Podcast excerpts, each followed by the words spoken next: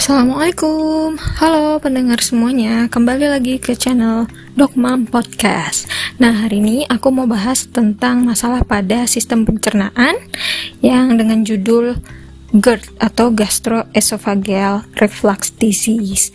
Nah, ini ada hubungannya nih sama gejala mah atau mungkin yang lebih umumnya orang Indonesia sering bilang, "Aduh, aku ada lambung nih." Maksudnya gejala penyakit lambung gitu ya. Nah, buat kamu yang hobi nunda makan, makan gak teratur, makan yang pedes-pedes atau mungkin suka ngopi, Nah, hati-hati ya, bisa beresiko pada penyakit ini. Nah, mau tahu apa aja gejalanya dan juga um, apa yang harus kita lakukan ketika sudah mengalami penyakit ini? Jangan lupa simak pembahasannya sampai habis ya. Nah, Gejala mah lambung itu sangat umum ya terjadi pada masyarakat Indonesia di mana memang budaya kita itu memang suka makan yang berlemak, terus juga yang pedes-pedes ya, kayak nasi padang, terus rendang, gulai, seblak. Wis, enak deh tuh. Jadi jadi lapar ya dengernya. Nah, makanan kayak gitu sebenarnya boleh nggak sih sering-sering? Terus belum lagi kita juga yang mungkin yang sering ngekos gitu jauh dari orang tua, makannya sering telat-telat. Nah, itu bisa berbahaya nggak sih sebenarnya? Nah, jadi kalau teman-teman mungkin sering mengalami gejala-gejala seperti nyeri pada perut sebelah kiri atas atau ulu hati, terus juga seperti sering sendawa, itu harus berhati-hati karena itu merupakan tanda-tanda terjadinya gejala mah. Nah, kalau GERD itu apa? GERD itu tadi kan uh, kepanjangannya gastroesophageal reflux disease. Nah, reflux itu artinya adalah uh, alur kayak balik lagi gitu. Dari jalan baliknya asam lambung ke atas lagi. Kalau saluran pencernaan itu kan dari mulut nanti ke tenggorokan masuk ke namanya laring lalu ke esofagus baru ke lambung atau gaster Nah, pada keadaan GERD ini, asam lambung yang sudah ada di dalam uh, yang ada di lambung beserta dengan enzim-enzim yang ada di lambung itu naik lagi ke atas atau istilahnya itu reflux. Nah, uh, akibat naiknya asam lambung inilah jadi menyebabkan gejala-gejala seperti nyeri dada, lalu seperti panas ya namanya heartburn, terus juga seperti sendawa, sering sendawa, uh, bisa sampai gejala nyeri saat menelan. Nah, kalau pada keadaan normalnya, refleks keadaan refleks ini bisa ditangani oleh sistem yang ada di tubuh kita. Tapi kalau terlalu sering, itu bisa menyebabkan radang pada esofagus itu sendiri. Nah, itu yang bisa berbahaya. Bagaimana dengan uh, gejala mah yang sering kita alami ya awalnya itu dari mah bisa lama-lama nanti gejalanya bisa jadi seperti GERD gitu. Kalau gejala mah atau kita sering sebut dengan dispepsia itu lebih kayak kumpulan gejala atau sindrom ya yang uh, terdiri dari gejala tidak nyaman pada perut seperti yang aku jelasin tadi mual muntah itu bisa dari awalnya. Nah nanti kalau memberat bisa menjadi akhirnya GERD. Nah GERD ini faktor resikonya apa aja sih? Biasanya ya pada orang eh, orang-orang yang merokok, terus juga alkohol. Selain itu, pada orang yang um, memiliki BB atau berat badan berlebih atau overweight ya. Kenapa? Karena pada orang dengan overweight ini tekanan dalam perutnya itu lebih tinggi sehingga bisa menyebabkan naiknya lagi asam lambung itu. Terus juga ada faktor resiko uh, penyakit orang-orang dengan penyakit diabetes dan juga pola diet ya pola diet yang tidak baik seperti makan yang kurang dari tiga kali sehari atau makan dalam porsi terlalu besar atau makan dengan uh, kadar lemak yang terlalu tinggi atau terlalu pedas atau terlalu asam gitu. Itu salah satu faktor resikonya. Nah di antara faktor resiko ini kamu termasuk nggak? Kalau memang termasuk kamu harus hati-hati ya karena bisa uh, menyebabkan penyakit GERD ini. Nah, GERD itu gejalanya apa aja sih selain nyeri pada perut atau nyeri ulu hati, mual, uh, muntah ataupun tadi nyeri pada saat menelan? Itu yang gejala khasnya ya. Kalau gejala lainnya bisa juga terjadinya batuk, terus juga suara serak, nyeri uh, nyeri dada yang menyerupa eh, nyeri dada yang di daerah sekitar jantung ya dada kiri terus bahkan bisa sampai uh, apa muntah darah itu kalau udah berat banget.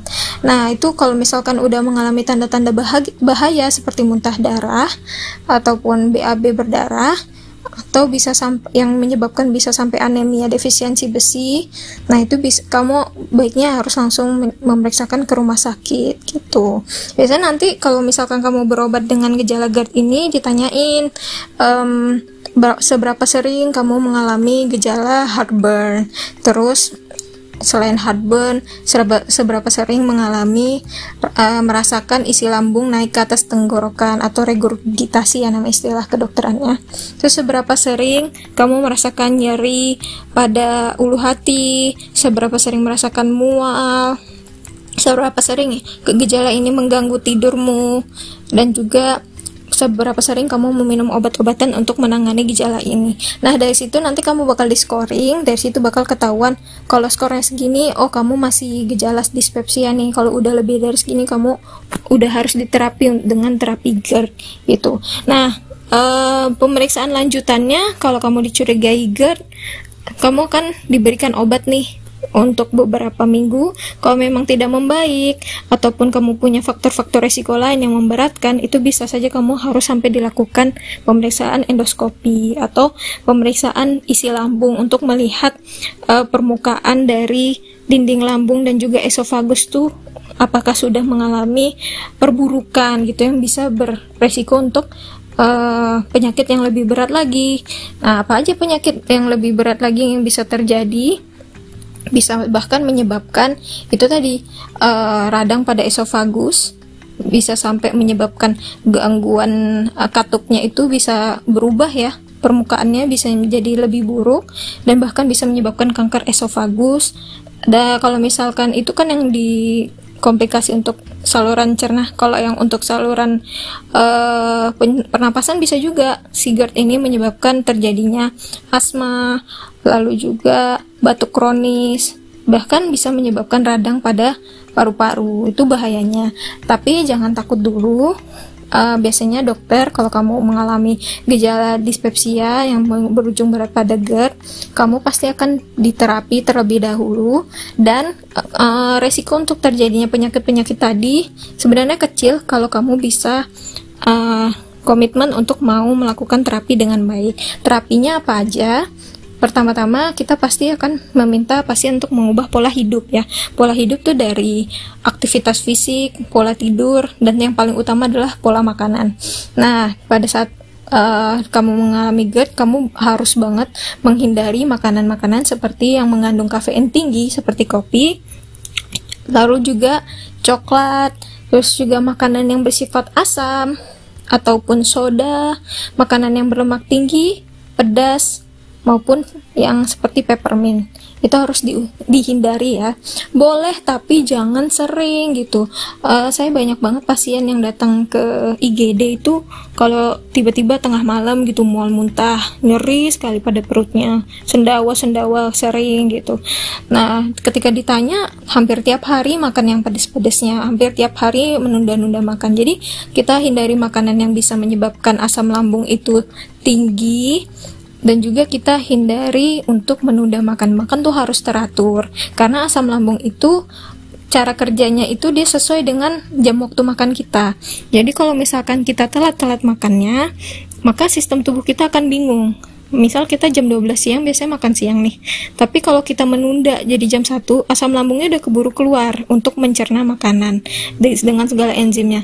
Karena nggak ada yang dicerna maka dia akan bisa mengiritasi lambungnya sendiri. Kalau mungkin sekali dua kali kamu nunda makanan, gejala nggak akan membuat perubahan. Tapi kalau misalkan keseringan, hampir selalu kamu telat makan yang nggak beraturan, lama-lama bisa menyebabkan perubahan pada permukaan dari dinding lambung. Nah, nah itu karena misalkan dari lambung juga udah gangguan, nanti dia bisa reflux lagi ke arah esofagus atau saluran yang di atasnya, dia bisa menyebabkan GERD gitu. Itu dari pola makan. Selanjutnya juga dari pola hidup harus aktivitas olahraga teratur ya hindari faktor stres karena dari stres juga bisa menyebabkan melalui jalur hormonal menyebabkan gangguan pada katup pada esofagus tadi gitu dan pada saat tidur dianjurkan untuk menaikkan kepala setinggi 15 sampai 20 cm dan tidur ke arah kiri.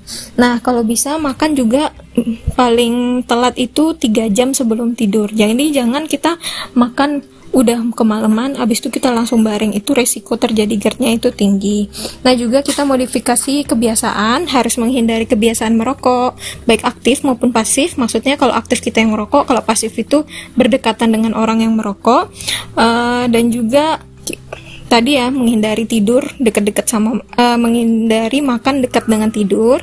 Lalu juga bisa menghindari uh, pola makan ya yang bisa menyebabkan peningkatan berat badan gitu. Dan juga olahraga teratur ya udah tadi ya. Nah uh, dari penjelasan tadi mungkin uh, kalau teman-teman ada ya masih merasa bingung ataupun mau bertanya-tanya silahkan komen di sini atau di Instagram aku at Dr. Belis ada di description atau main ke blog aku. Semoga setelah ini teman-teman jadi berkomitmen untuk makan teratur, hindari makanan-makanan yang dapat meningkatkan asam lambung dan juga menjalankan pola hidup yang sehat. Semoga bermanfaat ya. Terima kasih. Selamat jumpa, sampai jumpa pada episode selanjutnya.